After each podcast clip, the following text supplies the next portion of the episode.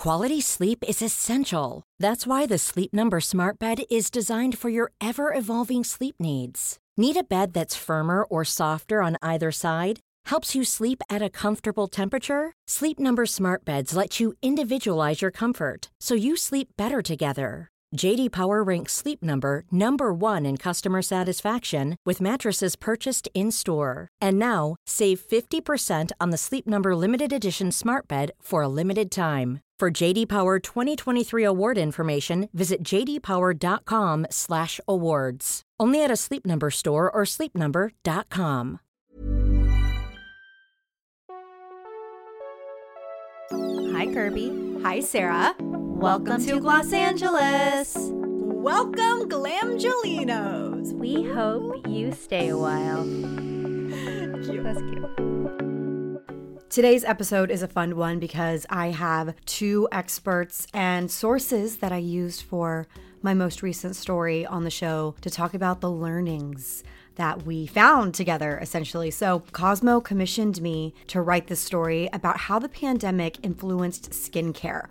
And what's really interesting is that many, if not all, of the biggest trends that we are seeing in 2023 have a direct tie to something that happened during the pandemic. To some of you, this may be obvious. Of course, the pandemic has influenced our skincare routines or how we're marketed skincare products. But I did find it fascinating that it all tied together very neatly in a beautiful little bow. The story is on Cosmo.com and it's called How the Pandemic Came for Your Skin. We talk about five categories. I wasn't able to get to everything that I wanted to include in this story. It was about 5,000 words before they cut it down to 3,000. Notably, both tretinoin and sunscreen or SPF, two products or ingredients that proliferated during the pandemic were not included in this piece because I couldn't fit them into a specific category. So, no, this is definitely not an exhaustive list. However, it is a list that is backed up by data and that the sources that were, there were many of them that I interviewed agreed were the top level trends that we will continue to see throughout 2023. So we can dive right into this conversation. I want to introduce our two sources. First, we have Yarden Horwitz. She's the co founder of Spate. Spate is very important to my job. I use it a lot. It is an artificial intelligence platform that identifies top trends in beauty. Over 150 beauty brands rely on the Spate platform to make critical business decisions in marketing and product development, including Estee Lauder, L'Oreal, P&G, Olaplex, Amika, Hero Cosmetics, and so many more. And then prior to founding Spate in 2018, Yarden worked at Google. She specialized in data analysis, storytelling, and brand strategy for advertising clients clients. And in 2015, Yarden launched the first Google Trends report and then later co founded the Google Trend Spotting division, which identified trends such as turmeric, cold brew, and face masks long before they took off. This is a incredible tool that has helped inform so many of the stories that I've written and even videos, even episodes of this podcast. So Yarden is a wealth of information. All that to say, if there's trends to be talked about from a consumer perspective, Yarden is the one that people typically go to, whether it's for a story or for a panel. She has talked to any and every publication known to mankind because she really is the authority. Love what they're doing over there. So we have Yarden. She's going to be talking specifically about the consumer side of things and what people were searching. Next, we have one of my favorite sources ever, AJ Addae is a biological chemist, a clinical researcher, and the owner of Sula Labs Inc., as well as the co founder of Multi. Her work and her background centers on developing chemical tools and cosmetic formulations for biological output, specifically relevant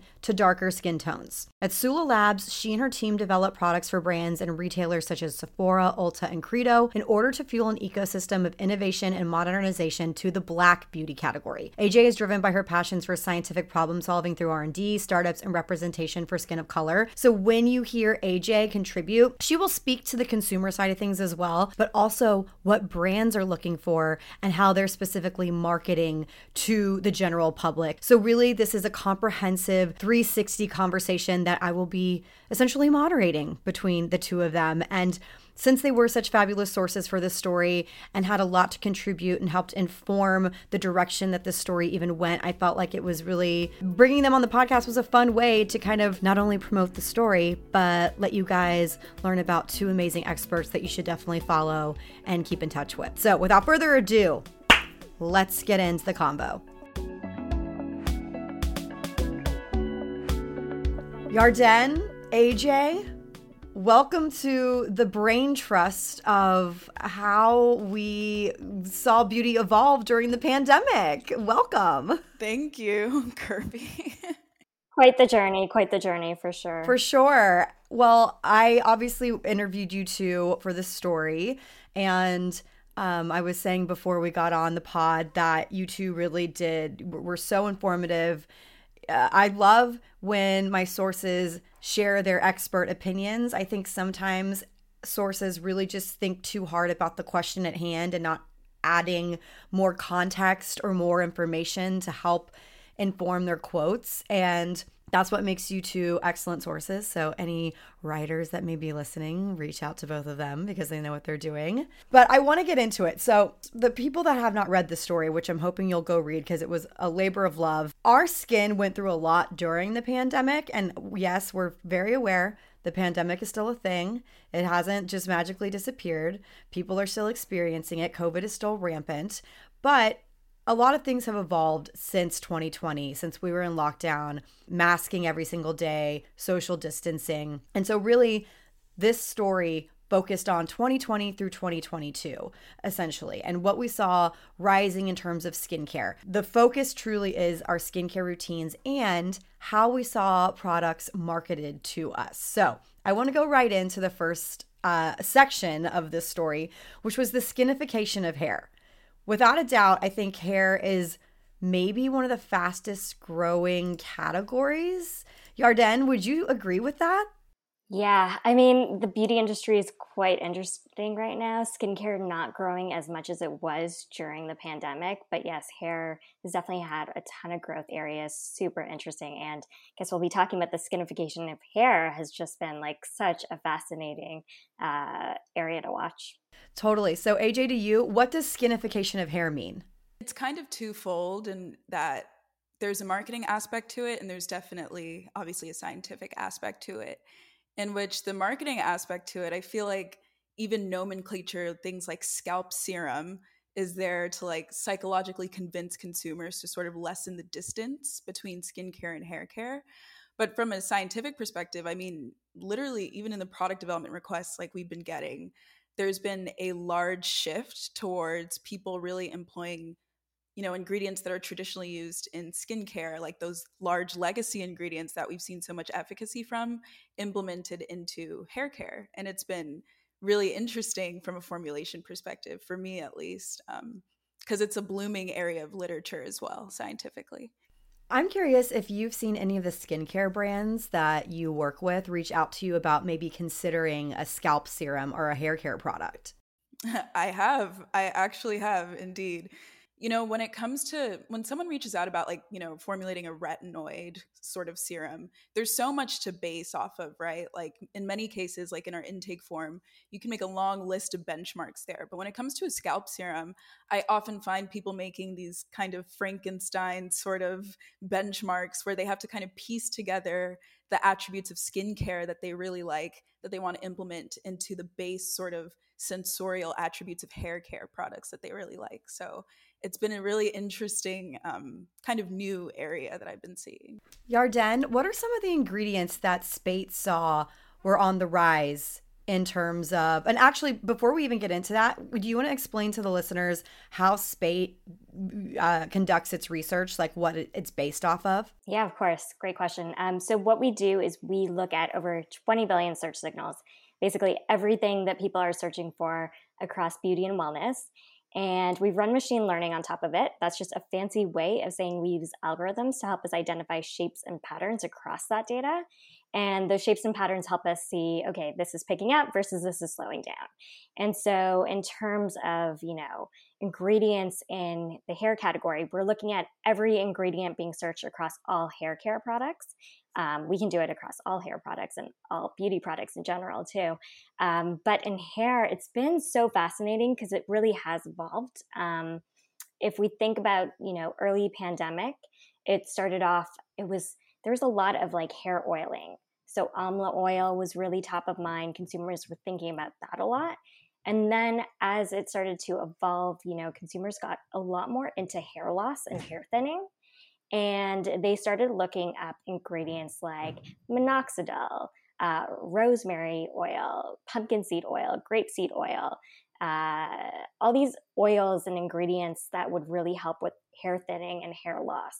And now, this past year or so, we've been seeing salicylic acid come up. And I think that's so fascinating because that was, of course, such a big trending ingredient in skincare. And now we're seeing it in scalp care too.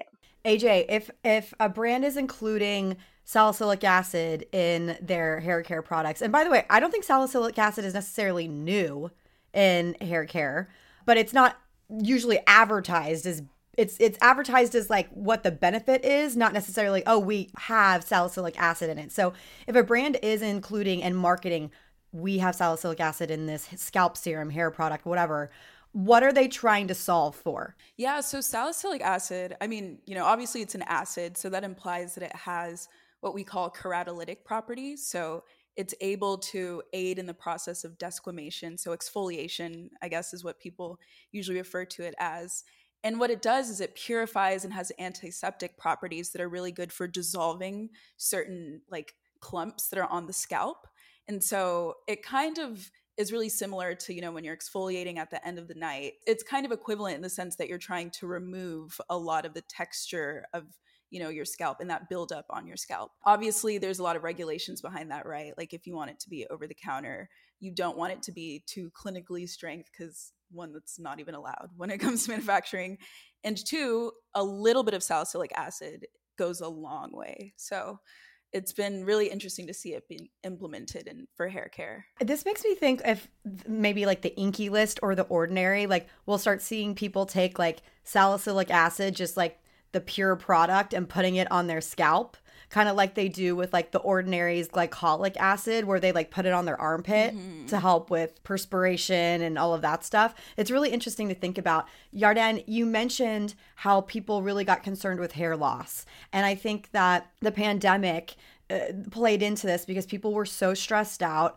They were at home. They were likely not engaging in their normal, maybe beauty routine. Like, I know that I used to shower more frequently before the pandemic than I did, like during and even after. You know what I mean? Because it like took a toll on my mental health. My habits just changed, like things like that. By shower, I mean like washing my hair, not like we bathe in this household. Okay. Like, we're not Jake Gyllenhaal or whoever that was. Okay. So just want to make that very, very clear.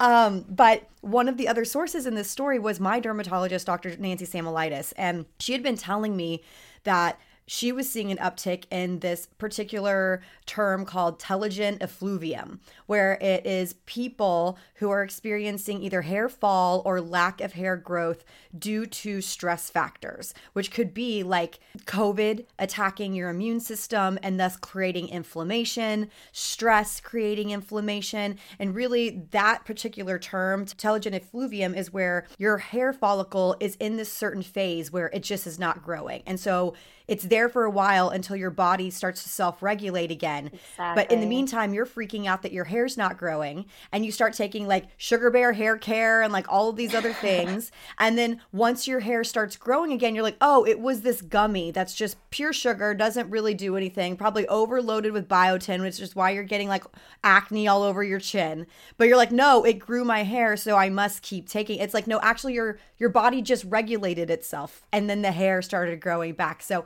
it's really interesting to see though how that particular fa- I guess that particular phase of hair growth has influenced so many people to like create a hair growth serum or a hair fall oil or or some type of routine to help the hair grow and, and not shed as much. It's, it's like absolutely fascinating to me. Yarden, I wanted to ask you because uh, AJ and I like we love spate, and so we were looking at some of the terms from this report that I uh, used to influence my writing. And I we saw that vitamin C was a highly searched ingredient in terms of hair. When I was asking her and a few other of the experts, I was like, are we seeing like L-ascorbic acid in hair products lately? Like what's going on?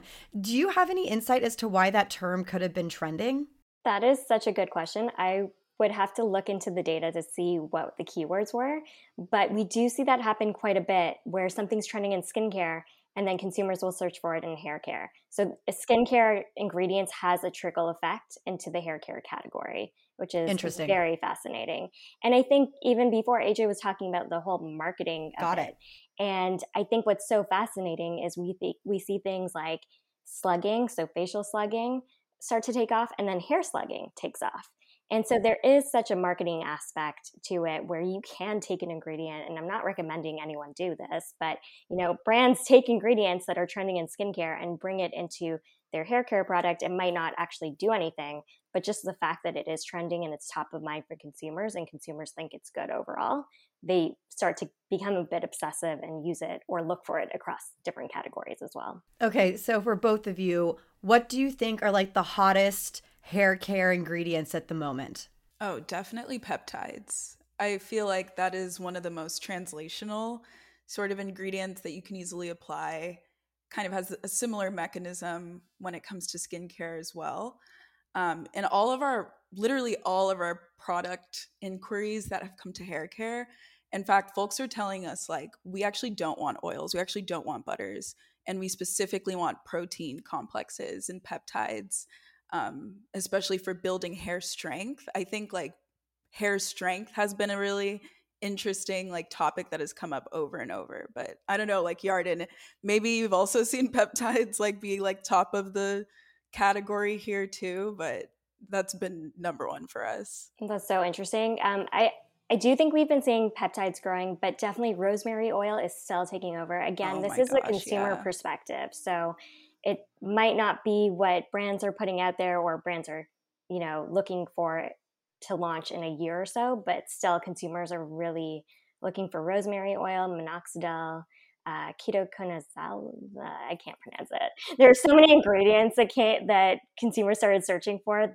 over the last few years that I can't pronounce. They've just gotten so educated. I feel like the rosemary oil is directly linked to Mielle Mielle. Mielle, I feel like that was the oil when in terms of rosemary. And I feel like if people couldn't get it, they were looking for an alternative of just rosemary oil. Would you agree? They definitely led that trend. Okay, yeah. Yeah. yeah. Yarden, you said this to me. You were like uh, Mielle is was like one of the top searched. Yeah, I mean way before Alix ever mentioned it. Right. So. right. um, they were definitely trending and they been doing so well, they're continuing to grow strong. God, Alix Earle. I would love a spate report on her. That's that's up next. I just I think we all would, yeah. fascinated with that girl. She I, I am like, if I was 22 and looked that hot, I'd be naked all the oh time too. Gosh. Let's just do the damn thing. um, AJ, you told me something that unfortunately we had to cut out of this story. I really wanted to keep it in. You were telling me about how like the scientific approach to hair care is something that bloomed out of the pandemic. And we, you know, Yarden, you mentioned this. Olaplex led the, the charge on that with bond building. But then right before everything shut down, K18 had launched. Then it blew up on TikTok. And then we started seeing more and more of these like bond building type products where we started thinking of our our uh, hair care in a more scientific fashion, which I I love because it kind of plays into the fact that now people are searching for terms like minoxidil. Minoxidil has been around forever. It was in Rogaine, y'all. Like we like this is not a new thing. But the fact that now people are like, well, I need minoxidil if I want hair growth. It's like I think Olaplex and then K18 like hand in hand led the way for people to start being more more keen on the fact that like they want science in their products. And to your the point you made AJ you said anti-aging in hair care is a thing now. Do you want to elaborate on that a little bit? Because this is truly just I, I i when you said this i was like yes yes yes i want to write a whole story about it. When it comes to anti-aging in general i mean you know there's a lot one can say about anti-aging as a category which is its own whole episode probably but when it comes to approaching anti aging in hair, I think what I've been seeing a lot, especially in the literature, is more so like how to preserve the youth of hair, like making your hair look, you know, that younger, sort of like alive, kind of refreshed, awake um, sort of look, which I think is how people approach anti-aging in hair from like a visual perspective. And in result, what kinds of ingredients are born out of that, right? Peptides, biomimetic ingredients like that, right? Ingredients that are that bind water to the or bind hair to water more efficiently. Ingredients that provide nice film forming, gels, like things that are great styling tools. I think we're moving away from um, just style based approach to hair to like youthful and preservation similar to how we've seen in skin barrier conversation right? Like we're moving away from just treating certain aspects and we're moving towards just going back to the basics which is just how healthy does your hair or your skin look in general? Um, so a lot of ingredients that achieve that i would say are coming up in the literature as well. So aj mentioned the skin barrier. We're going to go right into that. We were or I mean I was at one point over exfoliating my skin I was using a Clarisonic brush with like a gommage on it. Okay. So, like, Kirbie's skin was freaked out. Thankfully, I got off of that train many years before the pandemic. But I do remember in 2020, the whole idea of a chemical exfoliant was just top of mind for everyone. You needed a glycolic acid, you needed like a polyglutamic acid, you needed all of these things to have glowing, beautiful skin. I think people went a little ham on this and totally destroyed their skin barrier. We're dealing with acne, we're dealing with maskne, we're dealing with all these things. And now we're seeing this rush of brands launching different products that talk about resilience, that talk about sensitivity, that talk about nurturing. All of the the marketing terms around this are very much like we want to give your skin a hug. We want it to be calm. We want to restore it. We want to coddle it in a way. We want to treat it like a little baby and make sure that it's it's not aggressively overexfoliated or you're you know it, granted tretinoin was like a huge part of i think the pandemic which we did not get into in the story but like tretinoin doesn't exfoliate your skin. That's like a whole different you know mechanism. I digress. What ingredient do you think signifies this particular trend in terms of like a gentle giant ingredient so, what we were seeing on our end, yes, people were 100% looking up everything around sensitive skin. And then we started to see the, the benefit gentle, the claim, start to come up a lot. And uh, and like all the product names were, you know, some sort of gentle variation or for sensitive skin. Um, but in terms of ingredients, it's so fascinating because and yes, it's different ingredient, it's different um, purpose, but like retinol and tretinoin really took over during the pandemic, even after consumers were looking up sensitive skin. However, um, the ones that are a bit more sensitive, like snail mucin, that came up. Any um, slugging again, Vaseline. You know, people were just like slopping Vaseline on their skin, um, which I think kind of gave that idea of like hugging your face, giving your face like a nice little gentle hug. Uh, and then I guess it kind of evolved into the whole trend of skin cycling. So it's like you can still use these harsh ingredients, but you just have to know how to use them better.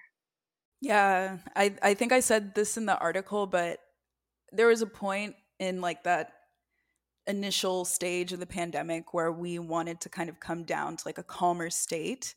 And I think that was definitely reflected in our approach to skincare and our approach to just self care and personal care in general and that is very much achieved by just you know focusing on the skin barrier. Like there's so much education around the skin barrier. We were all you know essentially convinced because it's true it's not it's not a joke um, that really just addressing the very foundation of your skin is really setting your skin up for good health because at the end of the day it's not as cosmetically focused as it used to be. I think whenever you asked somebody before this time that barrier care was ushered in what their skin concerns were they would be things that were far more cosmetic such as you know hyperpigmentation such as blemishes. And now people are saying how their skin feels like my skin feels tight. My skin feels itchy. I feel flakes on my skin. And so those are all things that can be addressed by barrier care. Ingredients i think it's really interesting too because these are ingredients that are again informed by our skin structure, very biomimetic ingredients such as lactic acid as a humectant. Like, you know, she's gotten her shine there. And lactic acid is one of our natural moisturizing factors. Things like sodium PCA, things like using amino acids as natural moisturizing factors, even urea, all kinds of things that are literally found in our skin that we're now applying as natural moisturizing factors to really reinforce the fact that, you know, at the end of the day, it's really about your skin structure and your skin's barrier. Um, and it's also great to it's great for us as formulators too, right? Like it's a moisturizer. At the end of the day, it is literally just a moisturizer, which is all you need. Right. I'm curious if urea is on the move this year because I feel like I'm seeing it pop up more in my inbox when I get pitches for new product launches. It's definitely coming up in searches. And again, so interesting to see how consumers are searching these ingredients. Um, something else that came up quite a bit was uh, when skin barrier did start to take off uh, from consumers' searches, um, Krave Beauty was really owning it. They were one of the first brands that were like tying themselves to the term skin barrier. And uh, they had ingredients like Tamanu oil. I'm not sure if I'm pronouncing that correctly, but that was trending as well during um, the pandemic or during that time. So, definitely like these ingredients that are being tied to these products that are positioning themselves against the skin barrier are becoming more top of mind to consumers. And yeah, skin barriers continuing to trend. So consumers are definitely, you know, still interested. It's just so crazy. You mentioned the like idea of your skin tightening and like thinking back to those days of like oxy pads and like thinking that's that's what's working. Like if it's right. tight, it's good. if it's burning, it's good. It's working. Um, we've come so far. Exactly. I also think there's now been like a rebrand for certain ingredients like petrolatum. Like, you know, people would see that and be like, ooh, petroleum. And now they see that and they're like, okay, good. Even like silicones are kind of getting to be like redeemed a little bit more now because of that occlusion effect. Um, and what's actually like interesting that I wanted to mention was that a lot of our product inquiries, and you know, we get a lot now to the point that like we take data on like what black consumers are wanting and what black beauty founders are wanting in um, their products so we found that like a large majority of our new product inquiries say like we actually don't want to use hyaluronic acid. We actually don't want to use niacinamide. And i think it's you know because they've been overused ingredients like from a marketing perspective but it's been really interesting because it's kind of forcing folks to get more creative as to how they can address the skin barrier outside of those more traditional like hyaluronic acid niacinamide sort of story ingredients that we've seen no it's it's kind of interesting especially with hyaluronic acid it was the ingredient that you put into everything and i think now when you see a product that mentions hyaluronic acid it's almost like why are you even bringing this up every single product has it. Nobody cares. It's not that important. Hyaluronic acid kind of reminds me of Taylor Swift in a way. It's like there are haters of hyaluronic acid. This is actually destroying your skin. This is actually making your skin worse. It's terrible. It's, the ingredient is not inherently bad. There's just ways that you're probably not using it correctly, or eh, depending on where you live, it could be causing more harm than good. It really just depends. You mentioned that, especially when it comes to product development, creating something for the skin barrier is way not easier but like better almost because it's going to cater to more people. You're going to have a broader audience when you're developing yeah right? exactly. And i mean like the function of a moisturizer really is sometimes when folks tell me what they want in a serum they want to address certain things but it not be like too drying like you know still have some occlusion. I'm like okay but you want a moisturizer. And i think it's okay to normalize moisturizers just period and normalize moisturizers as as star like really really like substantial skincare products because they're designed to add humectancy to the skin and then also impart occlusion for that humectancy. And those are the two things that you're getting out of you know doing all these steps and then slugging right? So it's so much more universal. And I've also seen in testing, because we do like to have a big emphasis on testing um, a lot of our products and also kind of diversify ways to substantiate claims. Is I've seen more of a rise of the human repeat insult test, patch test, which is HRIPT study, which is a clinical test that's you know, you get a hypoallergenicity claim out of it. And I'm seeing more value to that claim now, like for folks to want to actually spend the money to do that clinical test um, because folks want to see that. They want to see that it's hypoallergenic. All right, let's move on. Yarden, I just want to quickly touch on the Zoom boom because this was mentioned in that report that I keep referencing that I, I cannot remember which one it was. But it was the one that I interviewed you about essentially. And it did talk about a rise in certain skincare treatments that I think was directly tied to the Zoom boom. This section of the story, I interviewed a cosmetic dermatologist, which was is my own, and a uh, board certified pl- facial plastic surgeon, Dr. Amir Karam, who is incredible. And he was talking about the fact that, you know, during the pandemic, he couldn't operate on people. And so he was spending his time making content, informing his audience of like, okay, this is this is how I do my facelift technique, or this is why you look crazy when you get filler, or this is what Botox for TMJ can do. That's great, but things you need to be careful about. And his platform has exploded. People, I think, are now less intimidated by the thought of even an aesthetic injectable like Botox. Before it was very taboo, you did not talk about it. I personally think that the reason for that is because of TikTok.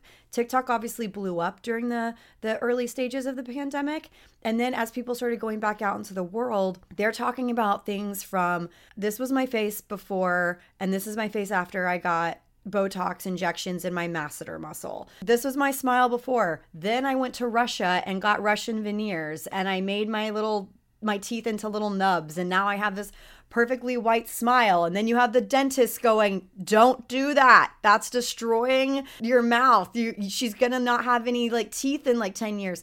So i think now people are starting to share their personal experiences and they don't feel weird being like yeah i got a rhinoplasty. Or like literally this week i saw a girl she could not have been like older than 25. She's like, I gifted myself a makeover. And it was like a one minute video of all the things that she was doing. So she like changed her eyebrow shape with a professional. She dyed them darker. She went and got her hair did. And then she gets like a rhinoplasty as a part of it. You know what I mean? Like makeovers for me when I was younger were like going to get new clothes. Like this young woman is basically saying like plastic surgery is a part of this. I say all that to mean that I think that the pandemic ushered in this new wave of this is not taboo anymore. This is what people are doing. I want to share my experience with you. Yarden, how does that tie to Zoom? in your opinion? Well, I, I, think, and I think you spoke to this in the article, um, but it's really like people spent so much time looking at themselves. When you're on a Zoom call, I mean, I'm looking at you right now, but typically I'm looking at myself and I'm noticing all of the flaws in my own face. And it definitely um, drove people to go book appointments. And I think, you know, not only are you criticizing yourself, but you're looking at how perfect everyone else looks. And everyone has the same nose, everyone has the same chin. We're at a point now where, like, I can't sometimes tell the difference between Kim Kardashian and Megan Fox. I'm like, they used to look so different. Now they look the same. It goes to show how achievable all of these looks are. If you want it, you can have it. You just need to pay for it. Some people are, you know, going a buy now, pay later route. I don't know how they're all able to afford this, um, but it is super interesting, and it just it shows that anyone can get it done. And I think to your point, the um, there's so much more support around it. Uh, if you look at the comments and somebody like, if anyone's like, oh no, you're too young to be doing this, you'll see all the other messages, people like jumping on, being like, no, it looks great. She should do whatever makes her happy. And, you know, there, the perspective has completely shifted. Okay, let's move on to melanin focus. We don't have to get into like every single minute detail of what happened in 2020. I do think, though, it became a priority for brands to start thinking about the black consumer and what they experience in skincare specifically. Because we did have this come up in, in cosmetics and makeup. Skincare, I do think, was left behind. And what I started to see after um, especially you know the the death of uh, the killing rather of George Floyd, and then Sharon Chuter doing pull up for change and asking companies to say, who do you have black leadership wise at your company? Put it out there, take responsibility. then I think people started to think to themselves, okay, great, we're starting to actually communicate that the black community needs to be a priority. It cannot be an afterthought. It cannot be this thing that you tokenize and that you use for marketing and then not actually cater to us. And so we saw the rise in brands that specifically they are were created and marketed for melanin rich skin. We have Eadem who created their first product which was to focus on uh, clearing hyperpigmentation on deeper skin tones, which obviously is like a huge concern because you can't just put hydroquinone on on a deeper like four, five, six on the Fitzpatrick scale, right? Like because it'll bleach your skin. And then we saw a rise in different custom options specifically for black skin. Uh, we saw celebrities now. There's a whole incubator. A Frame specifically caters to celebrities wanting to make beauty brands, and they launched Loved One with John Legend. They have uh, Naomi Osaka's brand. They have Gabrielle Union and Dwyane Wade's child care line. Um, and then we have Sula Labs Sula Labs focuses on the black consumer and black brands. Did you see like a rise in specific ingredients in terms of black skincare? Oh my gosh, yes. I think all of these changes happened all at once. like literally all at once.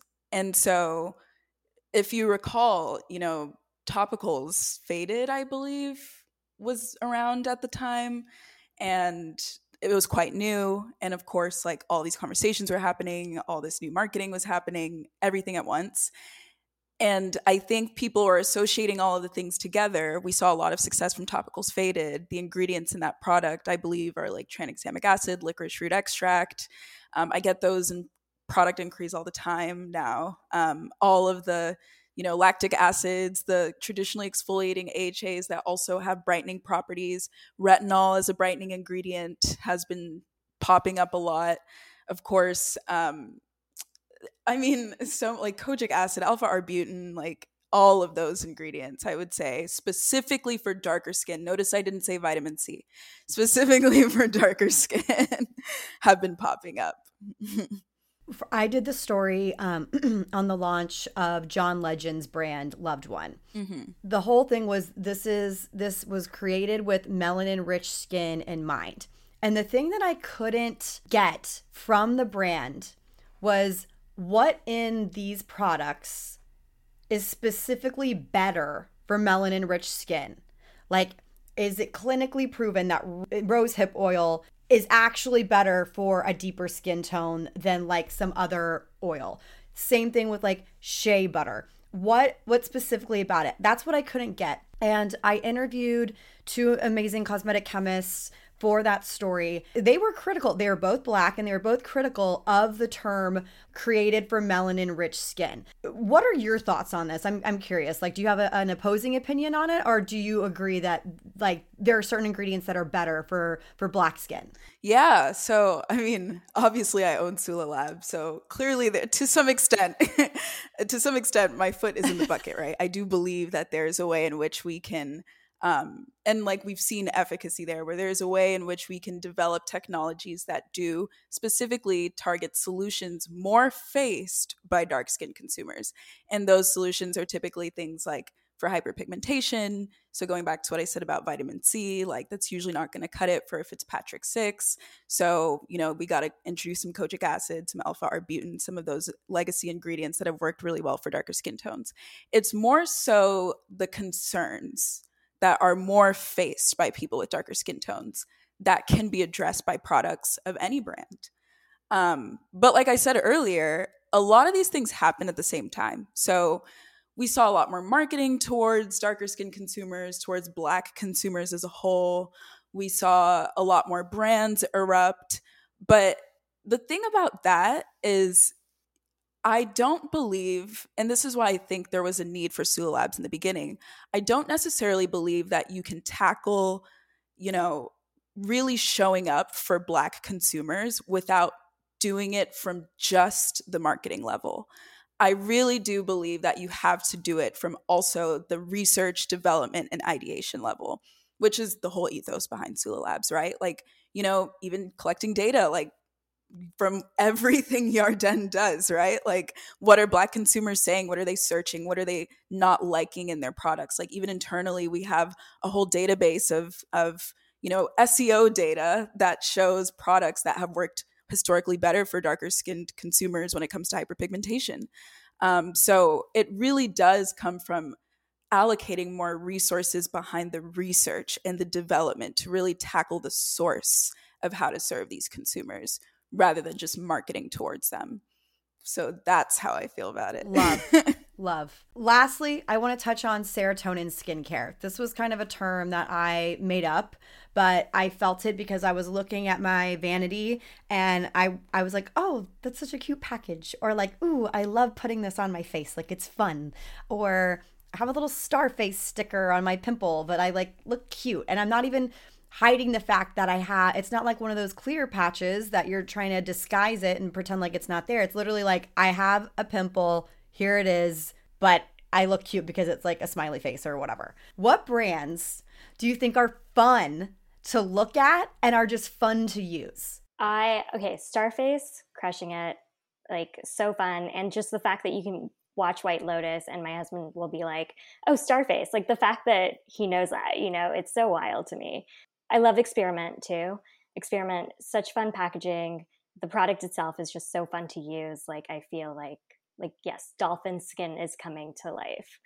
Um, and yeah, topicals. We talked about topicals quite a bit, but their packaging is so fun. And talking about a serious topic like hyperpigmentation, which has been so boring or just like serious, um, and bringing fun colors and fun packaging to it is exactly what's needed. I think um, there was a huge focus on minimalism in packaging, and we went through like the derma phase. Uh, I believe there's like the aesthetic called clean core, and it's just like super serious. And now everything is changing, and consumers are like generally into maximalism now. It's becoming more and more important, and we want to see that in our packaging too. Yeah, I was gonna also say experiment. Love Lisa, love the brand. I think also Youthforia has some pretty fun packaging. Um, I think when I think of fun, I'm also like the sensorial experience, right? So um, I also love like products that kind of take an alternative approach to like you know the end goal. So anything that's like a like a really interesting formula, like a, a serum that breaks on your skin, like an oil that actually breaks into a serum or something like that. Like adding a little extra step of fun into something um, which I've been seeing in like experiments products lately a lot. And then also like tools. We see so many tools. I think those are so fun, like the eye patches and like you know all the rollers and stuff. I have a fun time with those. yeah, there was like that whole spa headband craze. Yeah, where uh, we all had like bunny ears and stuff going on. yes. So Yarden, I'm curious. Did Spate see any indication that like people just want to have fun? Girls just want to have fun boys just want to have fun non-binary friends want to have fun like was there any like uh, trending i guess research that indicated like we are entering the maximalist phase in terms of what things look like or how things like perform on our skin yeah, that's a good question. It's hard to say with search in terms of like like people aren't searching skincare for fun, you know, but you can see trends. So like you can see the spa headband take off. That was November 2020. Um, and I think that's just TikTok, TikTok in general. Like TikTok has brought so many of these what we call fads, um, but it just goes to show that people are like craving some excitement, some new trend. Where like we understand the repercussions and the consequences of putting too many ingredients on our skin, but we still want a new fun fad and something to participate participate in. It's like how we engage in beauty. So, um, so I think that in itself, just the fact that there's a there's still new beauty trends happening every week, just goes to show that consumers are not done. I actually love that take, Yarden, because I am I'm very anti-trend, to be completely honest. Like anytime someone's like, "This is a new way to apply your makeup" or whatever, I'm like, "God, this is so stupid! Like, why? Like, this is not even going to be around." But you're right; it is an element of fun. It's trying something new, seeing how it works, enjoying it. If it doesn't work for you, you don't have to keep doing it. But it's like this, it's like a game almost. It's like a game like exercise in your beauty routine to see if something's going to stick or not and, and how well it works or not. Yeah, exactly. There was um, the green tea face mask stick. Did you see that? It was like obviously a scam, obviously didn't work, but people still bought it. It still trended for quite quite a bit of time because everyone wanted to like just show that themselves like they're them doing it and showing that it didn't work because that's their way of engaging. And it lasted for a while. Like search green tea face mask stick was taking off for like months. It wasn't just like a week. It was it was a continued trend and like green tea even had like a bit of a resurgence because of it and like face mask sticks, like all different types of like it's it's so interesting to see how that can happen. Yeah, and it really is like a mood thing too. Whether it's a trend or whether it's a fun product in like cool packaging or even just the the mechanism of how it, you know, feels on the skin if it pops, if it goes from like a foam to a liquid or whatever it does affect your mental health in a way. And I, in that aspect, you know, we used to take these quote unquote shelfies where you had this perfectly curated medicine cabinet that you would see on Into the Gloss. And it was like full of like your millennial pinks, neutrals. And, and I would argue that this is why Kim Kardashian's brand is not the most talked about brand because it's so boring. It looks like stone and it's not interesting to look at. It looks heavy. It looks heavy, but it's not. Kim is my problematic fave. So like this, this, the listeners know. Like, no, exactly. I, I, do enjoy a Kim Kardashian moment, but like, I have so many criticisms of that brand. But I do think part of it is like she could have done something really cool and different in a fun way even though I do think this packaging, like the stone stuff, was different, I just think it fell flat because people are like, I want to literally look at a product and be like, ooh, like maybe North will though. Yeah, I was just thinking that North's product. oh, North for sure. Maybe North will do that. literally, are we buying an 11 year old skincare product like in three years? Probably. I I don't know. That girl's a genius. Mark my words. Like she's gonna do something cool. She probably formulated. Yeah, herself. she formulated everything herself. She has like no regard for any type of like strategy or like what anybody's using. No MoCRA. Nothing. No, uh, yeah, no. All that to say is like I'm I'm holding up hair brush right now from Maine. It looks like a 70s paddle brush. Don't look at my hair. A 70s paddle brush. It's cute. Has a holographic. Like I enjoy using it. I'm like, oh, I look I look like baby. Oh like a Barbie. Yeah, I'm like a little Barb when I do this. So, serotonin skincare, serotonin products, I think pe- we just want to be happy. That's the bottom line. We want to be happy. If happiness exactly. is 20 minutes while doing our makeup and skincare routine in the morning, great, but we want to figure out how to do that. So, I, we, we are reaching the end of this conversation. I want to know from both of you what do you think is going to be big in 2023 in terms of skincare? Like you just said, we just want to be happy. I think consumers are tired, you know, of always trying to find the answer. They're like, just give it to me straight. Like, is this going to work? Is this not? Like, they're seeing through a lot of some of the, you know, the fluff that a lot of you know marketing can sometimes cause and and trends can sometimes cause but i think they just want to i think people want to do what works for them. And so that's why you see so many new ingredients like it used to be like the star five ingredients but now there's like a whole like range of ingredients in which you're finding the ultimate search of which one ultimately like just works best with your skin more often. Yeah i agree with all of that. I think there is this pursuit of happiness and beauty as well and it's kind of never ending. I think if we get like really micro some of the interesting trends are more like dewy has been so in. I think matte is starting to pop back up so we'll see that come up. And of course that's makeup but also like how does skincare play into that. Um, but then more long term and more like this pursuit of happiness. I mean, people are talking about like age doctors and, you know, just getting even more and more knowledgeable of their skin and what matters and how they're continuing to evolve. Um, and yeah, it's just so fascinating, especially with the procedures and things like Ozempic. So curious to see the impact that will have. And again, mentioning that, you know, everyone kind of has the same nose on TikTok? Like, are we going to have trending noses? Are we going to have like the nose of 2023 versus the nose of 2024? I'm very curious to see how it all pans out. I think it's also just really interesting to see how much wellness has come into the conversation as it relates to your skin now in relation to your whole body, um, your microbiome, the conversations that your your organs microbiomes are having with each other.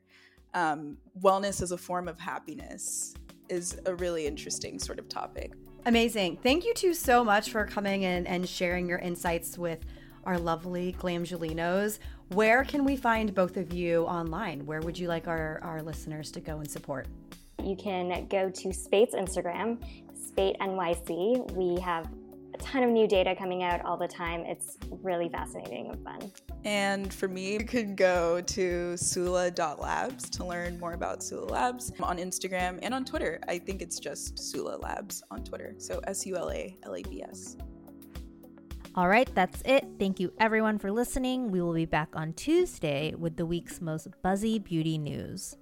Make sure you subscribe to us on Apple Podcasts and follow us on Spotify so you don't miss any breaking beauty news or product reviews.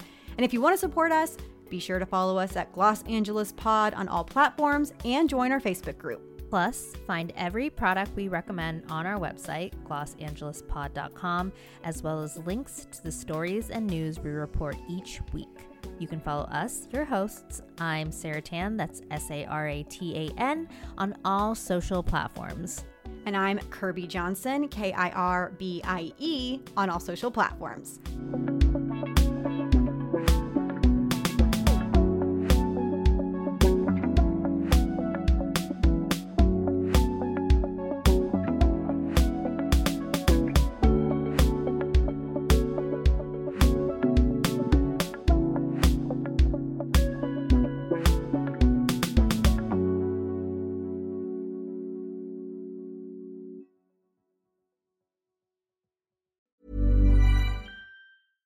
Ever catch yourself eating the same flavorless dinner three days in a row?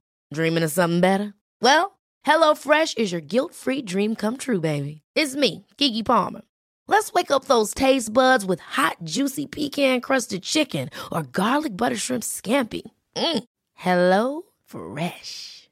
Stop dreaming of all the delicious possibilities and dig in at HelloFresh.com. Let's get this dinner party started.